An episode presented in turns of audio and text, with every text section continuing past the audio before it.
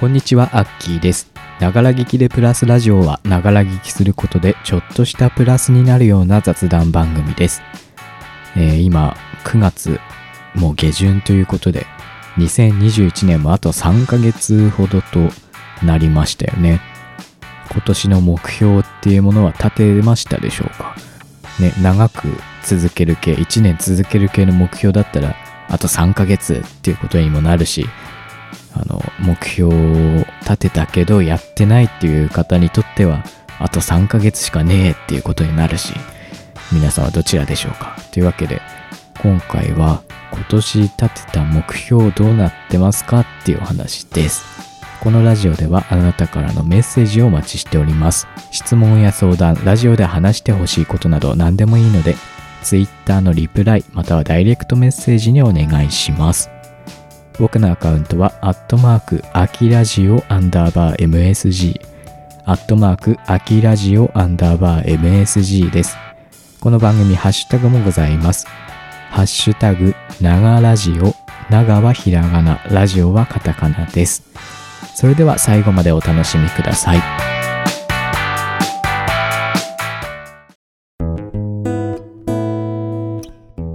先日大学の授業が、まあ、とある事情で平日にいちにち休みに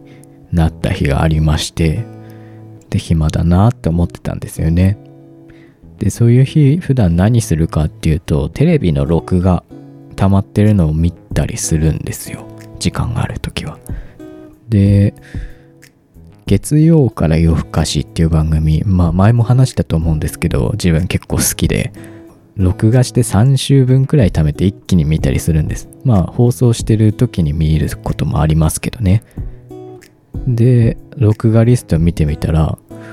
録画されてねえのよ。あれなんでだって思って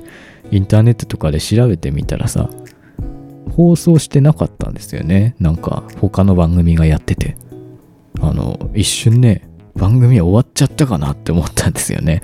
あの最近改編があってさ、結構有名な長く続いてる番組がなくなったとか結構あったじゃないですか。日テレもね、あのボンビーガールとかアナザースカイとかおしゃれイズムとかね、結構有名な番組が終わっちゃったなっていうイメージがあるんですけども、まあ無事に終わってはなかった月曜から夜更かしはなんか別の番組やってたみたいで、あ見れねえじゃん、どうしようかなって思ってたんです。でとりあえずポッドキャストでも聞こうかなと思って、これも前お話しましたかね、にはこめのパンドラっていう番組、自分好きで結構聞いてるんです。どんな番組かっていうと、引き金下田さんっていう方と山内黒猫さんっていう方がふたりでやられてる番組なんですけど、まあ、雑談番組ですね。自分が聞こうって思った回が新エヴァンゲリオンについてお話しする回だったんですよね。でにはこめのパンドラめちゃくちゃね、あの聞いてて好きなラジオだったんですけども、そのエヴァの回があの面白くなかったんですよねあのディスってるわけじゃないんです、別に。あの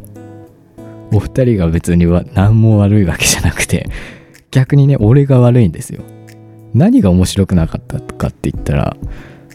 エヴァのことを俺がね全く知らなかったんですよね。なんだろうな、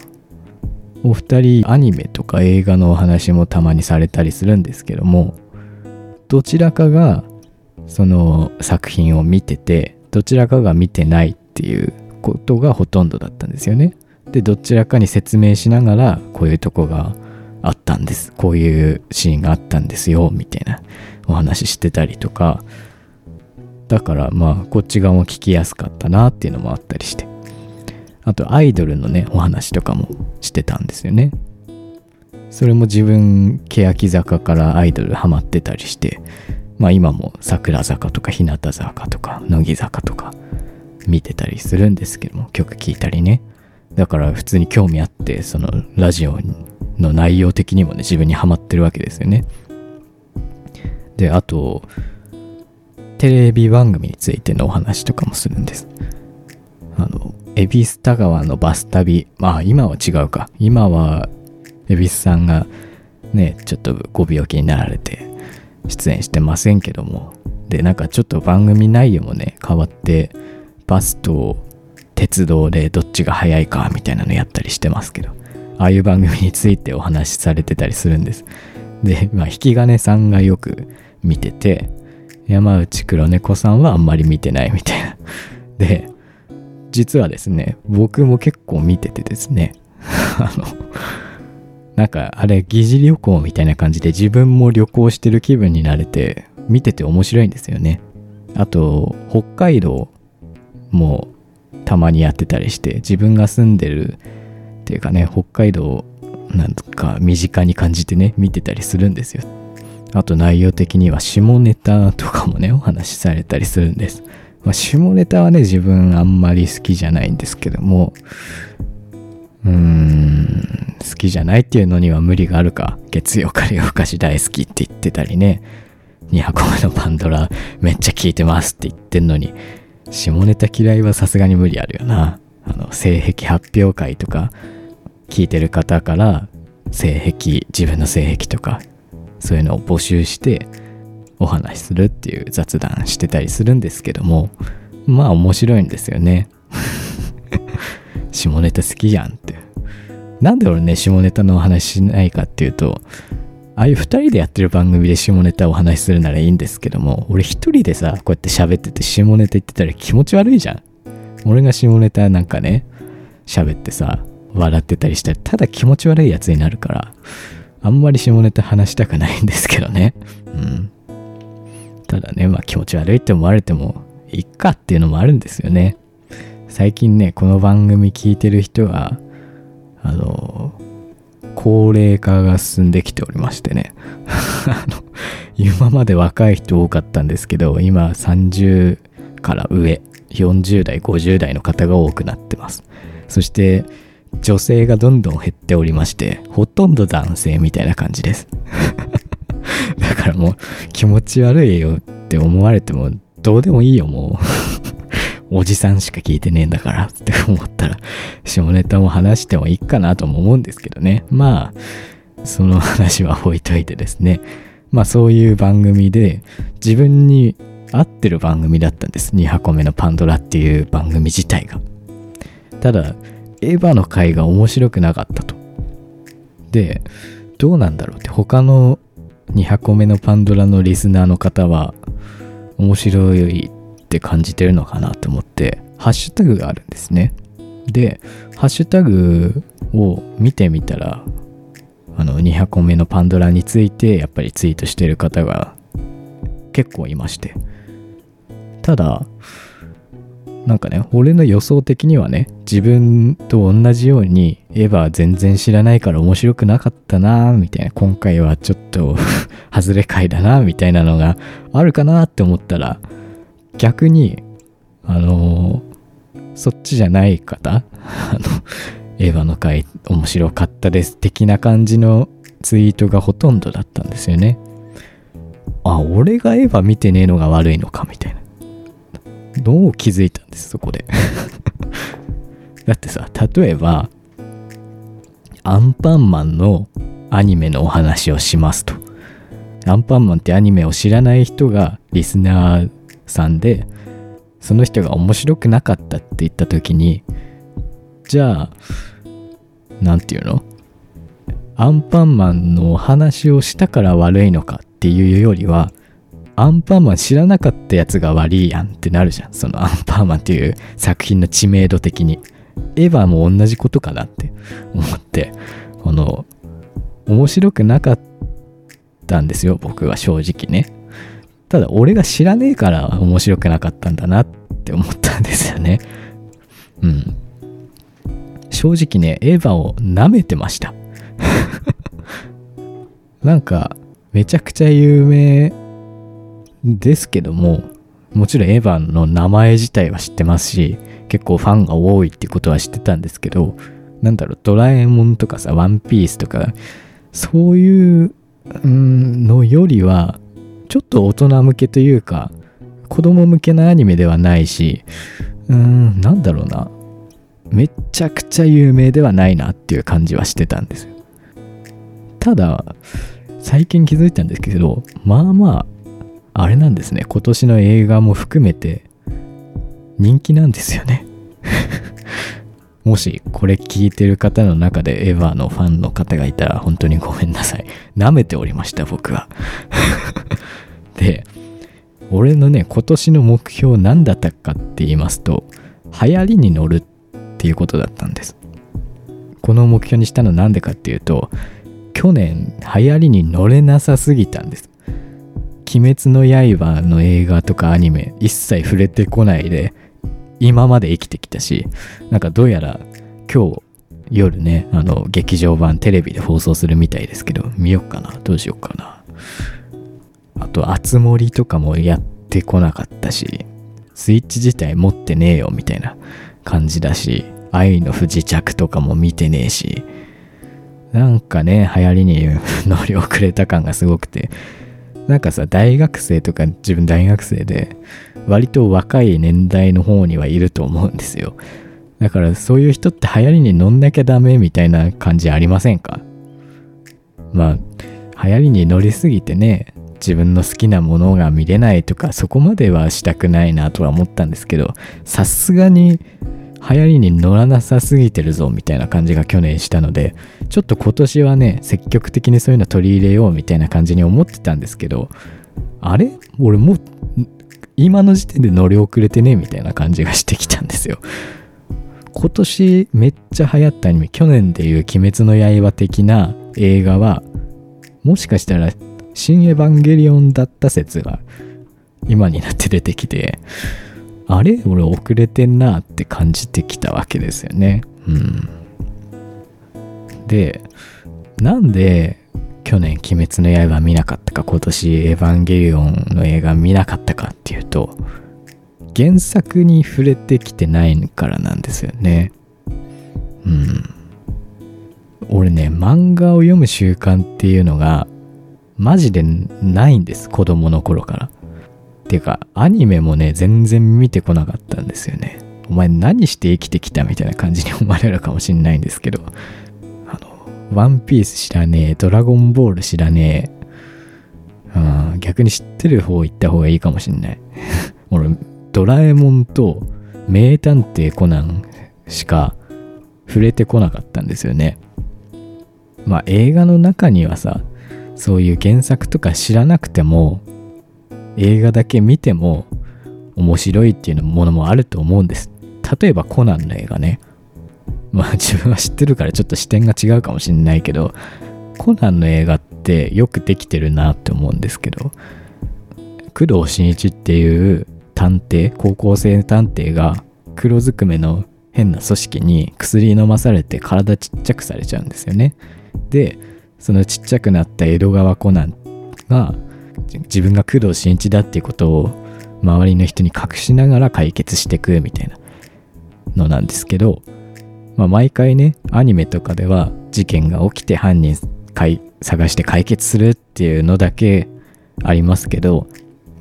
まあ、映画でもそうなんです。事件が起きて解決するみたいな、なんだけど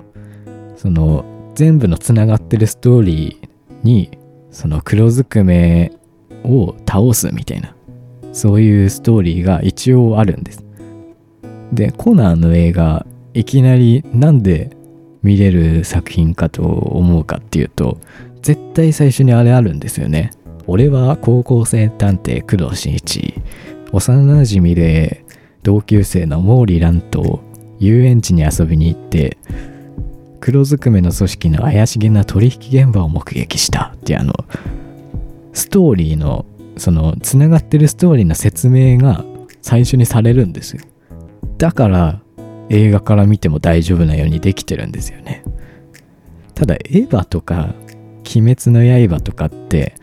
おそらくできそうなってねえんじゃねえかなと俺勝手に思ってるんですよ。だから見れなかったっていうのもあるんです。うん。まああったとしても、まあ、コナンもそうかな。あのひゃくで楽しめねえなっていうのもあって。そう自分プライム入ってるから、その暇な一日でねエヴァ見よっかなとか思ったんですけど、うん、ひゃくで楽しめないよな。それなら原作から入った方がいいよなって思って、結局流行りに乗り遅れるんですよね。うん。じゃあどうすりゃいいんだって。俺毎年こうなるぞって。あの、流行りに一生乗れない人間じゃんっていうことになって、じゃあ原作があることが多い漫画っていうものをを読むようにしようかなって思ったわけですよ。で、漫画俺読む習慣がマジでなくて、皆さん漫画ってどう子供の頃に習慣がついたんですかね。買って読むみたいな。で、今もう違うじゃん。本屋さんに行くんじゃないじゃん。スマホで読むんでしょみんな。そういうね、あのアプリも自分ダウンロードしてねえし、でいざダウンロードしようと思ってさ、見てみたらいっぱいあんのよ。本当にテレビ シーエム とか YouTube の広告とかでもあるけど、マジでいっぱいあって、どれがいいか全くわからんのよどの配信アプリでどの作品がやってるとかさ、あと月額いくらなんだとかさ、そういう差もあるし、マジでわかんないのよだからなんかもう漫画も見るの嫌になって、結局なんだろう、今日何しようかなって、なんかずっと何するわけでもない時間が過ぎてったわけですよね。で、やっぱりじゃあネットフリックスでなんか映画見ようかなっていうことになったわけですよ。で、じゃあもうつながってない、そういうストーリーがつながってない単発のめちゃくちゃ有名な、なんか去年とか今年とか流行った映画とかないんかなって思ってランキングとかを見てみたんですよね。そしたら、あ、これ単発でめちゃくちゃ流行った、世界的に流行った映画で、でそこそこ自分も興味あるなっていうものが見つかったんですよ。何かっていうと、テネットっていう映画。去年かな。去年の今頃ですかね、公開されたの。で、見てみようと思って、見たんですよ。結果ね、面白くなかったんですよね。あの、なんだろうな。俺、頭悪いのよ。あのね、全然わけわかんなかった、ストーリーが。なんて言うんだろうな。まあ、なんだろう。繰り返してみれば面白いのかもしんないし、頭いい人が見たら面白いのかもしんない。ストーリーがちゃんとわかる人が見たら。まあ、ネタバレはしないように、大まかなストーリーみたいな感じだけお話ししますと、なんか第三次世界大戦を防ぐために主人公が時間の逆行を使って争いが起きるのを防ぐみたいな、そのね、時間の逆行の概念がわけわかんないのよ、本当になんて言うんだろうな。お、このシーンは今いつなんだみたいなのとか、お前誰みたいなお前いつのお前みたいな、そのなんか時間が逆行すると、なんだ、例えば俺がさ、普通の時間で生きてて、じゃあ逆行させますってなると、俺が二人になるのよ普通に生きてる、生きてた時間の俺と逆行してる俺、お前誰みたいになるのよ、見てるとちょっとずつね、その伏線回収みたいなのもされたりはするんですけども、うん、なんかね、わけわかんなくなるその逆行の概念みたいなのも途中でね、結構詳しめに説明されたりはするんですけども、なんかね、エントロピーを減少させていくと最終的に時間が逆行するみたいな、なんだエントロピーってみたいな高校の物理でやったけどあんま覚えてねえぞみたいな。俺あ高校で一応物理取ってたんですけど、赤点ばっかりで何がなんだかわけわかんなかったんですよねあのなんか乱雑さみたいな感じですかね。なんか熱力学の言葉ですよね、確か。熱力学でその分子分子だか原子だかこの細かいやつが乱雑に動いてたら、その乱雑さが高かったらエントロピーが高いみたいな。合ってんのかな。赤点取ってるやつが説明すんなって思うけどね。あの学生の方もし聞いてたらね、あの参考にしないでくださいよ。ちゃんと自分で調べてくださいね。あ、でもそっか、おじさんばっかりだからそんなのどうでもいいか。おじさんばっかりだってこのラジオ聞いてんの、うん、というわけでなんか面白くないなっていう、なんかつまんねえ一日を過ごしたっていうお話でした。あとね、自分は流行りに乗れねえなって、流行りに乗ろうっていう目標を持ったけども乗る力がねえんだなっていうのを気づいたっていうお話でした。皆さんはね、いろんな TikTok とかさ、インスタとか、結局俺どっちもやってねえからな。あの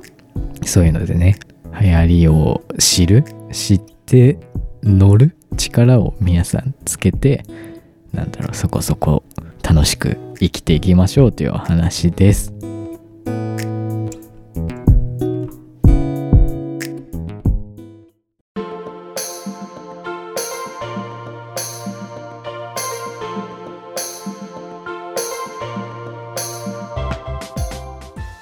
はい、というわけで今回もお送りしてきましたが、先日ね、流行りというかちょっと今暗いニュースが多い中で楽しいニュースありましたね。あの自分が結構好きで見てきている YouTuber さん、東海オンエアっていう YouTuber いるんですけども、そのリーダーの哲也さんが元 エーケービーフォーティーエイト の峯岸みなみさんと交際していることが発表されました。いやー、びっくりですね。昔から好きだったみたいでね。で、そんな方と、憧れのアイドルとですよ、付き合えるってね、すごいな。 YouTuber、 さすがなんか YouTuber ドリームっていう言葉ありますけど、それだなって思いましたよね。俺も今のうちになんか言っとこっかな、好きなアイドルとかさ。何あるか分かんないからね、インターネットって。俺昔ね、ちょっと YouTube やってたことあったんですけど、はじめ社長からコメントもらったことあるんですよ、俺。マジでね、インターネット何あるか分かんないから、言っとこっかな、じゃあ。うん、俺ね、桜坂フォーティーシックスの菅井優香さんっていう方があの好きなんですよね、うん、誰か紹介してくれんかな。知り合いの写真家とかいねえからな、俺。、うん、なんか俺今日気持ち悪くね。下ネタのお話したりでね、なんか YouTube とかもね、やろっかなって思いましたよね。このラジオの YouTube チャンネルも一応あるんですけども、あのめんどくさくなって動画作るの更新止まっちゃってるんですよね。ちゃんと真剣にやろうかなって思いましたよね、ニュース見て、うん、なんかね、今 YouTube ショートとか TikTok みたいなやつとかもあるんで、なんかこのラジオを切り取ってね、ちょっとした動画作ろうかなとも思い始めてます。もしかしたら突然やるかもしれません。というわけで、なんかそういうラジオに関する最新のニュースは僕のツイッターから発信しますので、そちらのフォローよろしくお願いします。そしてこのラジオではあなたからのメッセージもお待ちしております。質問や相談、ラジオで話してほしいことなど何でもいいので、ツイッターのリプライまたはダイレクトメッセージにお願いします。僕のアカウントはアットマークアキラジオアンダーバー エムエスジー、アットマークアキラジオアンダーバー エムエスジー、 綴りは エーケーアイアールエーディーアイオー アンダーバー エムエスジー です。この番組ハッシュタグもございます。ハッシュタグ長ラジオ、長はひらがな、ラジオはカタカナです。このハッシュタグをつけてツイートしていただけたら嬉しいです。最後までお付き合いいただきありがとうございました。次回のラジオもぜひ聞いてください。それではじゃあね。